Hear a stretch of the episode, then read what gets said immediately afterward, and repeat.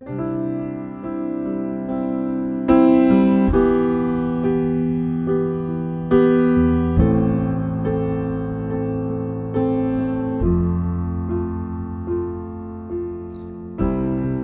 salutăm în numele Domnului Isus și vă spunem un bun venit la transmisiunea podcast a Bisericii Române Filadelfia Atlanta. Această serie face parte din tema anului 2017, un nou început, centrată pe aspectele vieții fondate pe dragostea lui Hristos. Dorim ca acest cuvânt să fie pentru încurajarea și binecuvântarea dumneavoastră spirituală.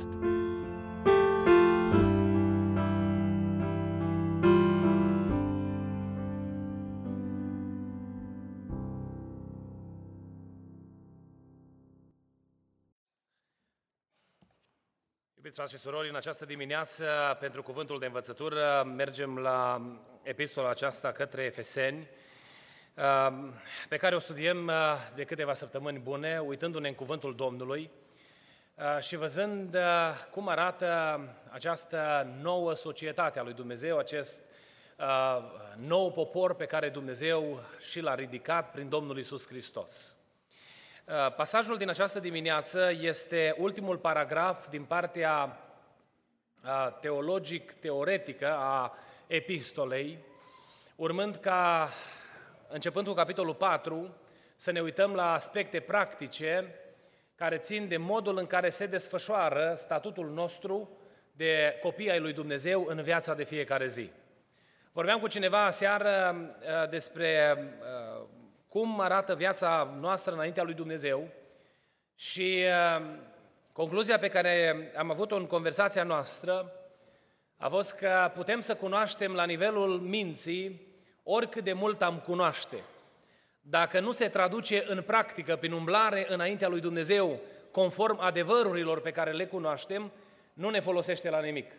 Vom deveni niște persoane mai informate sau care dețin mai multe cunoștințe, poate cu o abilitate crescută de a comunica anumite adevăruri, dar atât. Însă atunci când trăim cuvântul lui Dumnezeu, acest cuvânt al lui Dumnezeu este plin de viață în noi.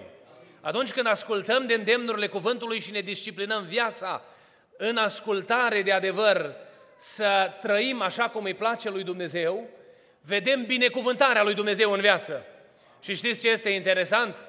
că atunci începem să și rodim pentru Dumnezeu. Nu numai că noi creștem din punct de vedere spiritual și avem parte de binecuvântarea lui Dumnezeu în umblarea noastră de fiecare zi, dar începem să atingem și viețile celor din jurul nostru prin puterea cuvântului pe care noi îl trăim, pe care noi îl aplicăm, pe care noi îl urmăm în viața noastră. Domnul Iisus Hristos le spunea ucenicilor, Uh, să vă iubiți unii pe alții, pentru că oamenii când vor vedea că voi știți să definiți iubirea lui Dumnezeu, vor fi impresionați. Așa le-a spus Domnul Isus Hristos. Sau Domnul Isus Hristos le-a zis, ci când voi vă veți iubi unii pe alții, veți pune în practică porunca pe care vi-am dat-o, oamenii vor vedea puterea lui Dumnezeu în mărturia voastră, în mărturia umblării voastre. Uh, în cuvântul acesta, este, care este ultimul paragraf din această secțiune, care a avut menirea să ne prezinte cum arată poporul acesta nou al lui Dumnezeu, Apostolul Pavel a vorbit în, în primul paragraf despre unitate în mijlocul poporului nou format al lui Dumnezeu. O unitate în diversitate, pentru că noi suntem diferiți unii de alții, dar prin puterea lui Dumnezeu avem tăria și puterea de a sta împreună și să formăm acest mare popor al lui Dumnezeu, binecuvântat să fie numele Lui. Apoi am găsit uh, în al doilea paragraf uh, o prezentare pe care Apostolul Pavel a făcut-o între paranteze cu privire la harul slujirii. Poporul acesta nou al lui Dumnezeu este binecuvântat cu cinstea de a-L sluji pe Dumnezeu. Adică menirea poporului acestuia format de Dumnezeu este să slujească lui Dumnezeu, să fie o binecuvântare, o lumină în lumea aceasta, în numele Domnului, binecuvântat să fie numele Lui. Și l-am văzut pe Apostolul Pavel vorbind despre slujirea încredințată lui, nu în dorința de a sublinia cu aroganță abilitățile pe care el le are, ci dorința de a motiva Biserica lui Hristos, noua societate a lui Dumnezeu, noul popor al lui Dumnezeu, să copie modelul slujirii și să slujim cu credincioșie Domnului. Și așa să ne ajute Dumnezeu pe toți. În acest paragraf pe care l-am citit astăzi, care este intitulat Confidența în puterea lui Dumnezeu sau încrederea în puterea lui Dumnezeu, Apostolul Pavel vorbește despre viziunea pe care Dumnezeu are pentru poporul acesta. Cum arată poporul acesta din punct de vedere al identității lui și al experiențelor pe care le are și cum arată poporul acesta în raport cu puterea slavei lui Dumnezeu. Și vom vedea în această dimineață câteva provocări pe care Cuvântul lui Dumnezeu ni le aduce prin această descoperire în Cartea lui Dumnezeu, în Evanghelie. Paragraful acesta este o rugăciune și este interesant că Apostolul Pavel primește călăuzirea aceasta din partea lui Dumnezeu ca prin cuvinte de rugăciune să așeze înaintea bisericii învățătura cu privire la poporul acesta al lui Dumnezeu, cu privire la viziunea pe care Dumnezeu are pentru acest popor. Dacă vrem să știm teologia unui om, dacă vrem să știm maturitatea lui spirituală, dacă vrem să știm profunzimea lui în relația pe care o are cu Dumnezeu, să-i ascultăm rugăciunile. Dar e ușor să asculți pe altcuiva. Dacă vrem să știm cât de maturi suntem spiritual și cât de mult cunoaștem cuvântul lui Dumnezeu, să fim cu luarea minte la ce ne rugăm. Odată când eram în școală, unul din profesorii de discipline spirituale ne-a pus înainte o provocare și ne-a rugat să ne scriem rugăciunile. Și eu am spus, domnule, eu nu mi-am scris niciodată rugăciunile. Cum? Nu faci, nu pot. Și a insistat de noi, că nu numai eu am fost în clasă care, uh, care am zis că n-am făcut niciodată treaba asta, și a insistat de noi și ne-a determinat să facem. Și a spus, monitorizați-vă rugăciunea de dimineață o săptămână. Scrieți cuvânt cu cuvânt ce vă rugați.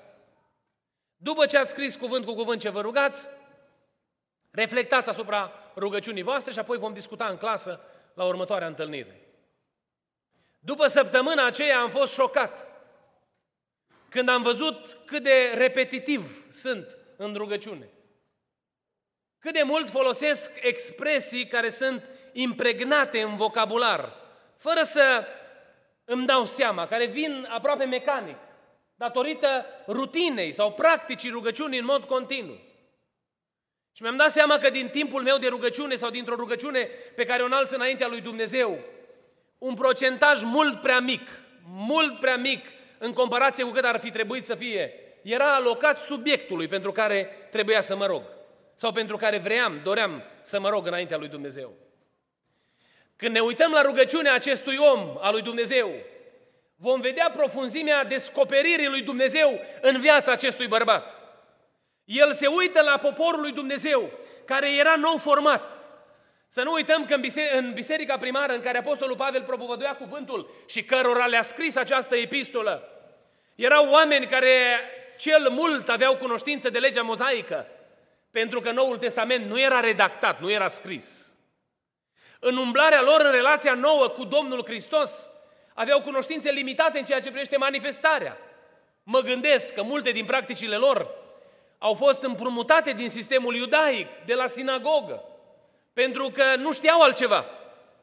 Și vine Apostolul Pavel și li se uită peste poporul acesta, care era ridicat într-un mare număr, prin puterea propovăduirii în numele Domnului Isus, sub ungerea Duhului Sfânt, și așează în rugăciune înaintea lui Dumnezeu viziunea pe care Dumnezeu are pentru biserica lui. Și aș vrea să ne uităm acum și să vedem ce se roagă Apostolul Pavel. În partea introductivă a rugăciunii lui, el vine și îi spune lui Dumnezeu, îi se adresează direct lui Dumnezeu. Uitați ce spune cuvântul Domnului. Iată de ce îmi plec genunchii înaintea Tatălui Domnului nostru Isus Hristos, din care își trage numele orice familie în ceruri și pe pământ. Din această afirmație, Apostolul Pavel declară, poate neintenționat, sub călăuzirea Duhului Sfânt, că poporul acesta este creat și format de Dumnezeu. Poporul acesta îi aparține lui Dumnezeu Și nu numai că îi aparține lui Dumnezeu, dar poporul acesta depinde de Dumnezeu în toate. Noi nu putem ca biserică să ne descurcăm fără Dumnezeu. Și nu de mult am predicat o predică în mijlocul dumneavoastră în seria de mesaje Un nou început, în legătură cu acest adevăr. Inspirați din imaginea adusă înaintea noastră de omul lui Dumnezeu Moise, care îi spune lui Dumnezeu, dacă nu vii tu cu noi, noi nu mergem. Noi nu ne pornim la drum, pentru că existența noastră fără tine nu face sens. Ceea ce dă sens existenței noastre ești tu însuți, Dumnezeu.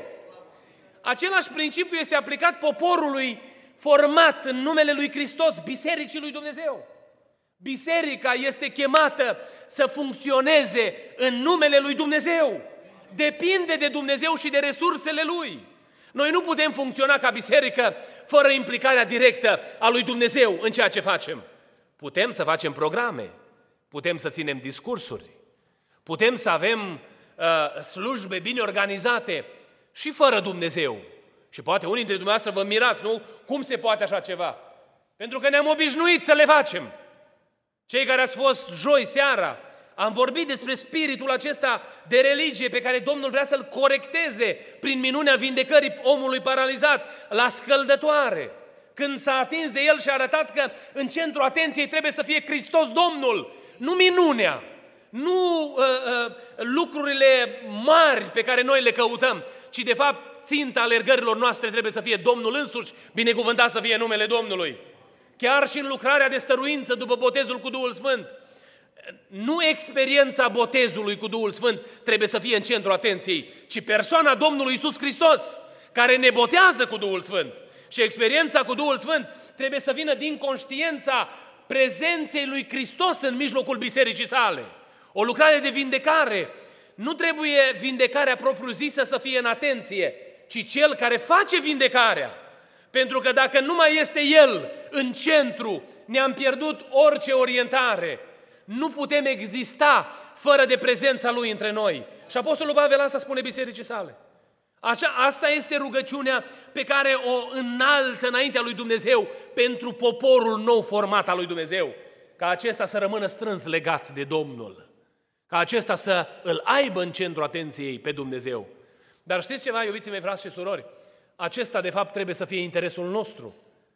Că El se descurcă fără noi. Dar noi nu ne descurcăm fără El. El poate să-și ridice un alt popor. Poate să găsească pe altcineva. Dar interesul este al nostru să-L avem în mijlocul nostru. Pentru că din prezența Lui vine binecuvântarea. Lăudat să fie numele Lui Dumnezeu. Apoi, dacă mergem mai departe, după introducerea aceasta, Apostolul Pavel așează conținutul propriu-zis al rugăciunii. El spune cui îi este adresată rugăciunea. Direct lui Dumnezeu, care are autoritate asupra bisericii prin faptul că din El ne tragem toți. El este Creatorul nostru. Dar apoi mai departe spune ce se roagă de fapt, ce vrea de fapt de la Dumnezeu. Și sunt aici patru lucruri pe care El le cere în versetul, uh, uh, în versetul, de la versetul 16, partea a doua, până la versetul 19. Și am să citesc. Să vă facă să vă întăriți în putere prin Duhul Lui în omul din lăuntru, așa încât Hristos să locuiască în inimile voastre prin credință, pentru că având rădăcina și temelia pusă în dragoste, să puteți pricepe împreună cu toți sfinții care este lărgimea, lungimea, adâncimea și înălțimea. Aici Apostolul Pavel pune înaintea lui Dumnezeu patru nevoi pe care biserica le are, în jurul căreia biserica este formată patru principii care trebuie să guverneze Biserica Domnului Isus Hristos. Primul dintre ele este tăria și puterea. Când Dumnezeu este în mijlocul nostru, poporul lui Dumnezeu este plin de viață și plin de putere. Puterea aceasta este strâns legată de proclamarea numelui lui Hristos. Noi primim autoritatea de a proclama numele lui Hristos și puterea de a face lucrul acesta. Avem și motivația să o facem și avem deschiderea inimii să o facem, dar în noi este îndrăzneala necesară de a-L declara pe Hristos ca Domn prin lauda pe care noi o aducem. Și indiferent unde ne găsim, îl binecuvântăm pe El, pentru cine este El pentru noi. Tăria aceasta are de-a face cu proclamarea numelui lui Hristos. Pentru că noi, ca și biserică, avem datoria de a-L înălța pe Hristos în mijlocul lumii acesteia. Așa cum a înălțat odată Moise șarpele în pustie, este de datoria noastră de a-L ridica pe Hristos în fața lumii. Pentru că prin Hristos și numele Lui este soluție pentru problemele oamenilor. Pentru că prin Hristos este viață, lăudat să fie numele Lui Dumnezeu. Avem puterea de a proclama numele Lui, dar nu facem numai la biserică, ce facem și afară. Când, în ciuda împotrivirii celui rău, prin vorbele nesăbuite a oamenilor neînțelepți, în mijlocul unor stări ostile, noi avem tăria de a proclama numele Domnului Isus Hristos. Și nu ne este teamă să declarăm că El este singurul Dumnezeu adevărat și că în numele Lui trebuie să se plece orice, orice genunchi al celor din ceruri, de pe pământ și de sub pământ. Adică toată, ă, toată imaginea creației se închină înaintea lui Dumnezeu, pentru că El este singurul Dumnezeu adevărat. Și noi proclamăm lucrul acesta. De multe ori vorbim plin de bucurie după o intervenție a lui Dumnezeu în viața noastră. Se întâmplă că avem o nevoie, ne rugăm lui Dumnezeu, Dumnezeu răspunde rugăciunii noastre și avem prieteni apropiați. Unii îl cunosc pe Dumnezeu, alții nu îl cunosc pe Dumnezeu. Și înălțăm numele lui Hristos, mărturisind lucrările pe care El le face în viața noastră. Noi înălțăm și înălțăm numele Lui spunându-le, am fost bolnav, dar El m-a vindecat. Am fost în dificultate și El mi-a rezolvat problema. Am fost într-o situație de tensiune și El mi-a adus pacea. Am fost într-o situație grea în mijlocul casei mele, în relația cu copiii mei și Dumnezeu a adus binecuvântarea liniștii Lui în mijlocul casei noastre. Am avut probleme de ordin material și ne-am rugat și ne-a dat pâinea. Și mărturisim lucrările pe care El le face în viața noastră. Ar mă rog să ne ajute Bunul Dumnezeu să mărturisim și ce știm despre Domnul, că El și iartă păcatele. Să mărturisim oamenilor în jurul nostru că odată am fost prinși de diavol în cursa lui și din neveghere am mințit sau am făcut lucruri nesăbuite, lucruri care nu i-au plăcut lui Dumnezeu. Dar ne-am apropiat de Domnul cu pocăință și Domnul ne-a iertat toate păcatele noastre. Pentru că în felul acesta noi înălțăm numele lui Isus Hristos. Este de datoria bisericii. De aceea Apostolul Pavel se roagă ca biserica să fie plină de tărie și de putere înaintea lui Dumnezeu. Dar puterea aceasta și tăria aceasta nu este legată numai de proclamare, ci este legată și de împlinirea așteptărilor lui Dumnezeu de la noi. Biserica stă în picioare, știți când stă în picioare? Când împlinește faptele lui Dumnezeu. Dacă Iulian se ridică înaintea dumneavoastră și propovăduiește Evanghelia și are o viață duplicitară, trăiește și în compromis spiritual, știți că scade puterea? Poate să existe o proclamare produsă de cunoștință sau de abilitatea de a comunica, dar lipsește puterea însoțirii lui Dumnezeu. Și m-am folosit pe mine exemplu, dar lucrul acesta se aplică tuturor celor care propovăduiesc Evanghelia. Se aplică bisericii întregi, pentru că noi toți suntem lucrători împreună cu Dumnezeu. Atunci când noi trăim faptele lui Dumnezeu, primim îndrăzneala aia de care spune Scriptura. Dacă ne lăpsește îndrăzneala, ar trebui să ne întrebăm în ce măsură mai împlinim faptele lui Dumnezeu sau așteptările lui Dumnezeu de la noi. În ce măsură mai îl ascultăm pe Dumnezeu. Dacă suntem timizi și nu avem autoritate sau nu putem să deschidem gura și să vorbim în numele Domnului, să ne întrebăm în ce manieră sau în ce măsură aplicăm la viața noastră ceea ce ne învață Cuvântul lui Dumnezeu. Cuvântul acesta al lui Dumnezeu este viu și lucrător. Dar este viu și lucrător atunci când noi, sub călăuzirea Duhului Sfânt, ne lăsăm atinși de puterea Lui. Și dacă în cuvântul acesta spune, Iulian, tu trebuie să faci cu tare lucru sau să nu faci cu tare lucru, eu mă rog lui Dumnezeu, umple-mă de putere să împlinesc cuvântul acesta. Și el devine lucrător și viu în viața mea când încep să se vadă roadele lui în mine. O, Doamne, ajută-ne să înțelegem lucrul acesta. Pavel se roagă pentru biserică, ca biserica să fie plină de putere. Noi măsurăm puterea uneori numai în decibelii pe care îi folosim pentru fie muzică sau comunicare sau volumul unei rugăciuni comune. Dar puterea stă în realizarea planului lui Dumnezeu. O, Doamne, ajută-ne să vedem împlinit planul Tău în viața noastră.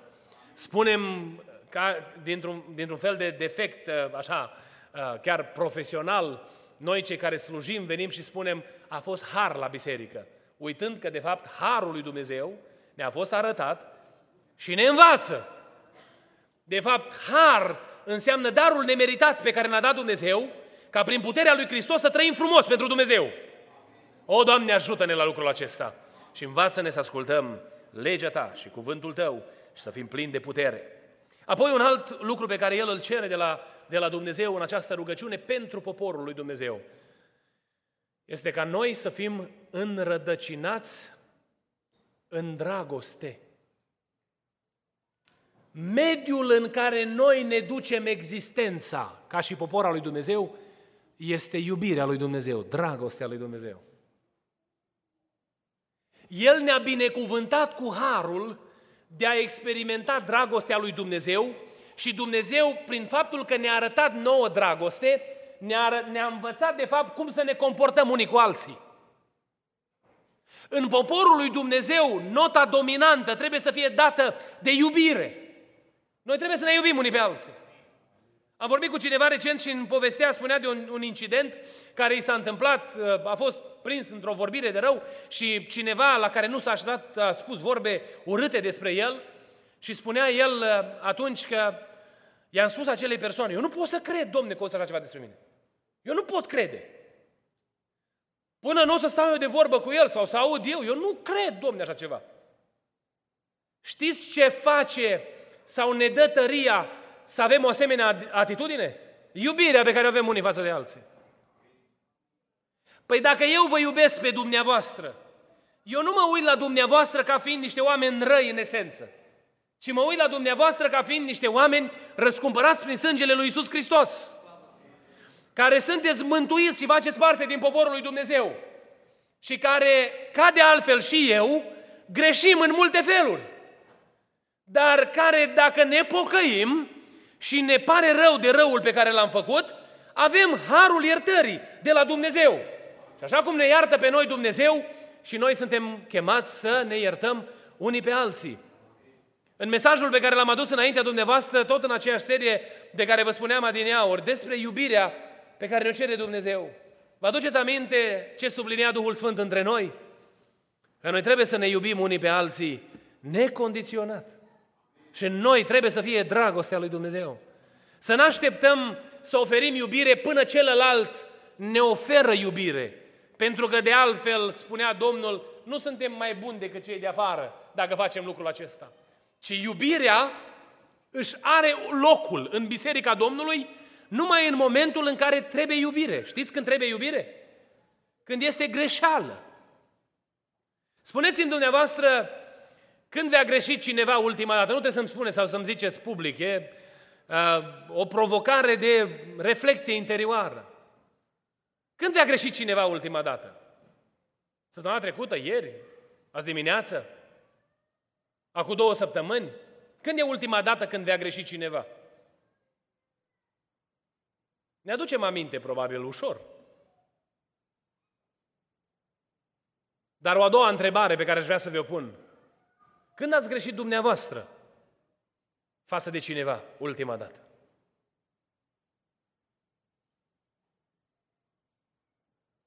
Când ați greșit înaintea lui Dumnezeu ultima dată? Care a fost așteptarea pe care dumneavoastră o aveți în inimă atunci când faceți o greșeală? Să fim înțeleși, nu? Îmi spunea cineva vorba, măi, și eu sunt numai om, numai om. Dar atât de des am auzit-o că mi-a intrat în cap. și e drept că suntem oameni și greșim în multe feluri.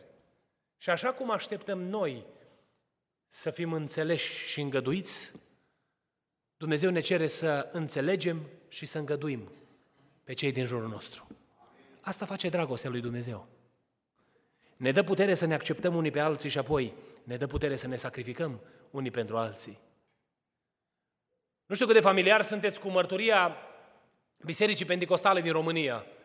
Perioada de explozie a mișcării pentecostale din România a fost dominată de o experiență comună în toate mișcările de trezire, în toate zonele unde s-au întâmplat. Oamenii vorbeau din afară, mă, pocăiți ăștia suniți, țin unii cu alții. Vă aduceți aminte de câte ori auzeam vorba asta uh, vorbind cu uh, alții care nu-L cunosc pe Dumnezeu? Mă, ce îmi place de voi, voi sunteți pocăiți și vă iubiți unii pe alții, țineți unii la alții, vă sprijiniți unii pe alții. Dacă arde casa unuia, toți fugiți și reparați casa. Știți ce este de fapt aici? Imaginea dragostei lui Hristos care produce dorința de a-L cunoaște pe Dumnezeu în inima unui om care nu-L cunoaște pe Dumnezeu. De aceea nota dominantă nu numai că ne binecuvintează pe noi cu pace în interiorul bisericii, ci devenim o epistolă vie citită de oamenii din afară. Apoi Apostolul Pavel merge mai departe și spune că rugă, rugăciunea lui înaintea lui Dumnezeu, în al treilea rând, este ca biserica să nu uite, sau mai bine zis să cunoască măsura iubirii lui Hristos. Pentru că modul cum ne iubim unii pe alții este influențat de modul în care înțelegem iubirea care ne este arătată de Dumnezeu. Și atunci când înțelegem iubirea copleșitoare a lui Hristos, nu putem să facem nimic altceva decât să oferim iubire în schimb. Nu știu dacă ați fost, sau știu că n-ați fost toți, da? nu știu care dintre dumneavoastră ați fost, când s-a predicat într-o joi seara despre datorii pe care noi le avem. Ne s-a dus în, în imagine acei doi datornici, care unul avea o datorie cât China și celălalt datora și el ceva acolo. Și ăsta cu datoria mare a fost iertat. Și când a ieșit afară și-o găsit și el datornicul lui. Și în loc să aplice aceeași metodă, știți ce îi spune? Puneți mâna pe el, domne. Păi dacă nu plătește până la ultimul cent, e problemă mare. Și uitase că lui se iertase enorm de mult. Așa cum noi înțelegem iubirea lui Hristos, suntem gata să o oferim și altora. O, Doamne, ajută-ne să te pricepem și să înțelegem măsura iubirii pe care ne arăți fiecare dintre noi. Un ultim lucru pe care îl sublinează Apostolul Pavel aici, în rugăciunea lui, este ca biserica sau poporul acesta al lui Dumnezeu să fie umplut de toată plinătatea lui Dumnezeu. Știți ce înseamnă lucrul acesta? Să locuiască Dumnezeu în noi. Să locuiască Dumnezeu în noi. Este o cântare contemporană compusă de cineva. Unii spun că nu mai există cântări inspirate astăzi. Dați-mi voie să vă spun că sunt cântări inspirate și astăzi. Pentru că Biserica Domnului este vie și atâta timp cât este vie, primește inspirația și călăuzirea lui Dumnezeu. E drept că este mult fals astăzi. Dar mai sunt și oameni care aud de la Dumnezeu și care sunt binecuvântați cu călăuzire de la Dumnezeu. Și spunea omul acesta, Doamne, dă-mi inima Ta, ca în mine să bată inima Ta pentru lumea pierdută din jurul meu. Dă mâinile Tale, ca prin mâinile mele să lucreze mâinile lui Hristos. Dă mintea Ta, ca în mintea mea să fie întotdeauna gândul Tău. Și asta era de fapt dorința apostolului Pavel, ca Dumnezeu să locuiască pe deplin în biserica lui sau în poporul lui, dar nu la general, ci la individual. Dacă ar trebui, cum mergem noi la medic și ne punem acolo pe scaunul ăla de uh, cercetare și ne întreabă pe scara de la 1 la 10, care ți este durerea? Și noi zicem 2, 3, 5, 7. Dacă ne-ar pune Dumnezeu pe scaunul lui de diagnosticare și ne-ar întreba în dimineața aceasta, pe scara de la 1 la 10, în ce măsură locuiesc eu în tine? În ce măsură îmi dai voie să intru în inima ta? Psalmistul spunea, fiule, dă inima ta. Omul înțelept al lui Dumnezeu, care a avut descoperirea lui Dumnezeu, chema prin mesajul înțelepciunii, lansa provocarea aceasta ca tânărul să dea inima lui Dumnezeu. Găsim aceeași notă în Noul Testament. Imaginea aceasta în care noi îi oferim lui Dumnezeu inima noastră. Noi nu scoatem inima din piept să o dăm cuiva sau să o dăm lui Dumnezeu, ci practic ne-o deschidem ca Dumnezeu să vină să locuiască în noi. Și când Dumnezeu locuiește în noi, suntem binecuvântați pe absolut toate planurile în viața noastră. Una din cărțile care a fost scrisă în secolul XIII și care a fost publicată ca a doua carte după Biblie, ca și tiraj, este cartea Ce ar face Hristos în locul meu? Prea iubiților, dacă vrem să știm măsura în care locuiește Dumnezeu în noi sau cât de mult din Dumnezeu este în noi, la fiecare lucru pe care îl facem să ne întrebăm ce ar face Hristos dacă ar fi în locul meu. Sau după ce am făcut ceva, ce ar fi făcut El? Ar fi făcut exact ce am făcut eu sau ar fi procedat altfel? Charles Solomon scria o carte despre împlinirea în viață și despre sentimentul de uh, uh, uh, satisfacție inter, in, interioară, sufletească. Și spunea că atâta timp cât pe tronul inimii este eul sau firea noastră pământească, roadele sau produsele nu sunt decât amărăciune, întristare și durere. Dar când pe tronul inimii noastre este întronat Hristos și El este așezat acolo, din întronarea lui Hristos în viața noastră vine binecuvântare, vine pace, vine liniște. Multe din problemele noastre emoționale ar fi rezolvate dacă am ascultat de Dumnezeu și l-am lăsat pe El să locuiască în noi. Multe din tensiunile în care noi suntem prinși în lumea aceasta ar fi rezolvate prin simplu fapt al întronării Domnului Isus Hristos pe tronul inimii noastre. O, Doamne, ajută-ne să înțelegem lucrul acesta. De fapt, asta se ruga Apostolul Pavel pentru biserică. Știți că e ușor dacă umbli cu Dumnezeu, când faci o diagnosticare spirituală a unei persoane, să-ți dai seama cât de mult din Dumnezeu este în persoana aceea? Spunea cineva și era foarte simpatic, zicea, dacă un creștin vrei să vezi dacă mai are coadă, încearcă să-l calci pe ea. Că o să vezi cum sare. și dacă nu găsești pe ce să calci, o să iasă praf în jurul tău și te tot duci. Atunci când e vorba de ceartă între doi oameni, dacă un om îl are pe tronul inimii pe Hristos, nu va replica, nu va răspunde înapoi cu aceeași monedă. Deși firea ne spune, mă zi eu acum. Se spune despre doi copii că se uitau la mamele lor cum se certau. Și unul din copii o trage pe maică sa de mână și spune, zi mamă gușată, că ea nu a apucat să zică încă lucrul ăsta. Pentru că așa de puternic și de aprins era schimbul de vorbe, încât nu mai știa ce cuvinte să-i vină la gură. Când pe tronul inimii este așezat Hristos, când în fața mea stă cel rău, eu stau mut. Asta spune cuvântul lui Dumnezeu. O, Doamne, dă-ne tărie să facem lucrul acesta. Nu este simplu deloc, pentru că noi toți știm care sunt provocările firii pământești în noi. Păi cum să arăți tu mai slab? Sau să ți se pară, să, să te vorbească ăștia că ești un loser? Mai bine să fii un loser dacă câștigat pentru Dumnezeu. Mai bine să fiu considerat un loser de cei din jurul meu, dar pe tronul inimii mele să domnească Hristos. Mai bine ca toți oamenii din jurul meu să spună despre mine că n-am direcție în viață, dar într-o zi să ajung în împărăția lui Dumnezeu.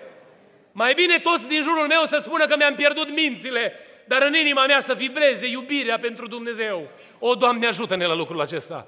Asta se întâmplă când în noi locuiește toată plinătatea lui Dumnezeu. O, Doamne, împlinește în noi această rugăciune. În concluzia acestui mesaj și concluzia rugăciunii Apostolului Pavel, el îl ridică la loc de cinste pe Dumnezeu și ne motivează să ne adresăm Lui pentru că Domnul Isus Hristos este în stare. El este în stare să lucreze. Atunci când noi avem nevoie de ajutorul Lui, El vine și ne întinde mână de ajutor. El este în stare să împlinească nevoile noastre. Și atunci când avem o anumită nevoie, El este gata să răspundă nevoii pe care noi o avem. Pentru că El are putere să facă lucrul acesta. El este Cel care cunoaște gândurile noastre. Vorbeam odată cu cineva despre rugăciune și îmi dădea un exemplu a unei fete care s-a rugat pentru o anumită sumă de bani. Era misionară undeva în Africa. Și Dumnezeu i-a răspuns la rugăciune în ultima zi și a primit suma exactă. Dar când s-a uitat ea apoi în cum s-au derulat lucrurile și-a dat seama că de fapt Dumnezeu răspunsese la rugăciunea aceea cu două luni înainte. Pentru că au durat două luni până când banii care au plecat de la cel care a primit impulsul de la Dumnezeu să-i doneze pentru lucrarea de misiune au ajuns la ea.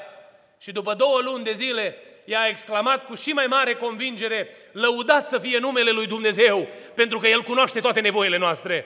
El știe de ce avem trebuință înainte ca să ne ajungă nouă cuvântul pe buză. Dar noi ne rugăm pentru că prin rugăciune ne supunem voia noastră, voii perfecte a lui Dumnezeu, lăudat să fie numele Lui. Apoi îl înalță pe Hristos și ne spune că El face întotdeauna mai mult decât cerem sau chiar gândim noi, pentru că El este suveran, lăudat să fie numele Domnului. Haideți să ne ridicăm acum cu toți în picioare. Preobiților, mă rog lui Dumnezeu ca cuvintele acestea să producă mișcarea aceea pe care o vrea Duhul Sfânt în viața noastră. Aș fi tare întristat să știu că cuvintele acestea doar gâdele urechile sau trec pe lângă mintea noastră, făcându-ne sau poziționându-ne în funcție de gustul pe care îl avem.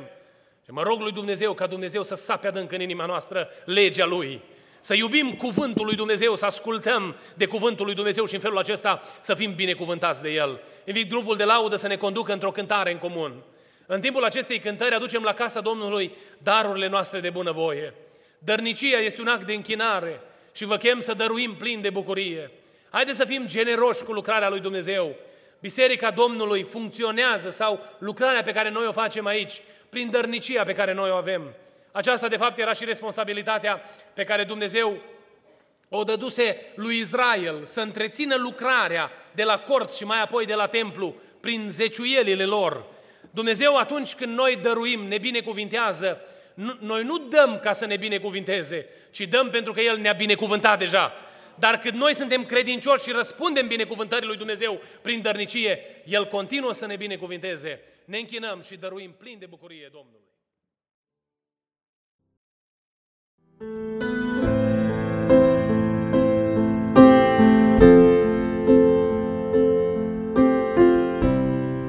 Vă mulțumim pentru că ați ascultat mesajul acestei săptămâni și ne rugăm ca Domnul să vă umple inimile de încurajare și speranțe noi. Mesaje noi vor fi afișate în fiecare miercuri. Dumnezeu să vă binecuvinteze!